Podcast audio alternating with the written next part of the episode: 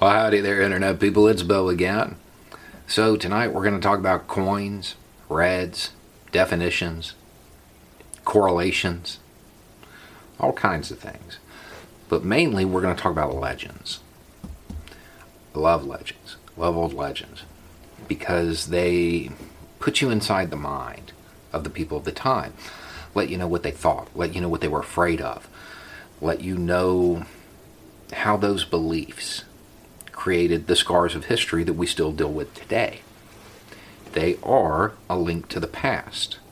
A good example of this is um, our coins. There's a legend surrounding U.S. coins, specifically two of them. One, the Roosevelt dime, the other, the Kennedy half dollar. Keep in mind, both these guys were kind of liberal, right? That's important. Now, at the neck of Roosevelt on the dime, you'll see the letters JS. And at the neck of Kennedy on the half dollar, you'll see what appears to be a hammer and sickle.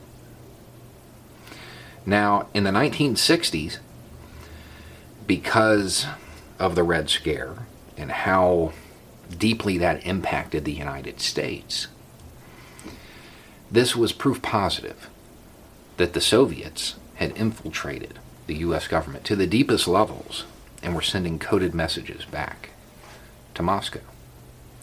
The JS was said to have stand for, uh, said for said to have stood for Joseph Stalin.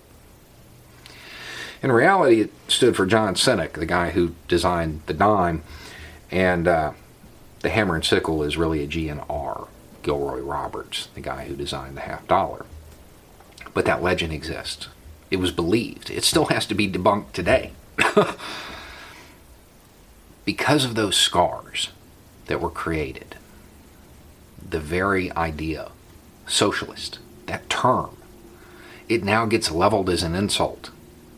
You're a socialist. And maybe if you're far right, fine. It's an insult. But it perpetuated this idea that they will infiltrate, that they will sneak in, that nobody's being honest, and that they're out to get us the reality is we don't have any, well, I don't want to say we don't have any. We do not have any major political figures in the United States advocating for socialism. None. Bernie, no. AOC, no. Not at all. Until you hear a candidate start talking about worker control of the means of production or seizing the means of production, stuff like this, they're not socialists. They're not even leftists, really. They're to the left of what exists in the United States. But they're not really leftists until they cross into that territory. That's, that's the key phrase you need to look for.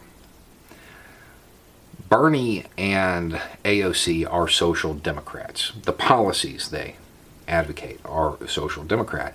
And again, there's that correlation. Just like with the two liberals and the symbols there's that correlation. Social democrat, socialist. They got to be the same thing. They're not. They're not. To flip that around, I want you to picture an American Republican and all that that entails. And then picture an Irish one. Many, historically, I would say most, uh, were literal socialists the words don't mean anything. It's just a correlation. It's not causation. This habit in the American people of not looking deeper into things leads them to see two and two and come up with 29. It happens a lot. This is how fringe theories develop. And I can show you how they get fostered. What if I told you that one person was at the scene of three different presidents being taken out. And not just was he there, but in the weeks before one of them, the shooter's brother saved his life.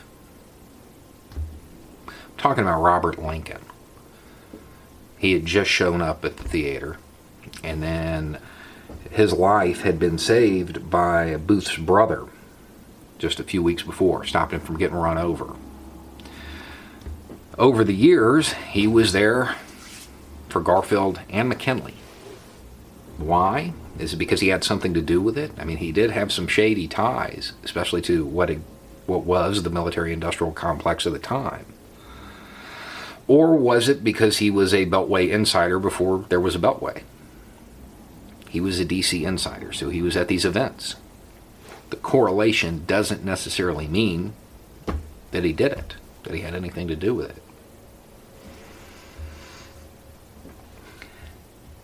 That habit of never scratching and getting below the surface of how something appears is why Americans in general, but specifically the right wing, fall for the same stuff over and over again.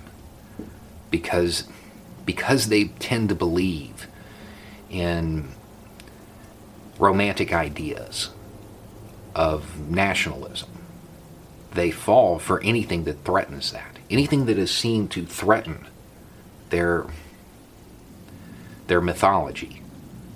They believe because it's based on fear. The world the world moves left historically. that that's what's happened throughout time, and it will continue to happen. Um, so, uh, if you look at it from a long enough timeline, you may see things that appear to be infiltration, but the reality is, it's just a legend. And historically, things move left. Always have. Understand that from the systems of the time, Washington, Adams, Paine, these guys, they were far left. Those terms weren't used at the time. But that's what they were. They, they were the liberals, the far, far liberals. It's just the course of human events. Anyway, it's just a thought. Y'all have a good night.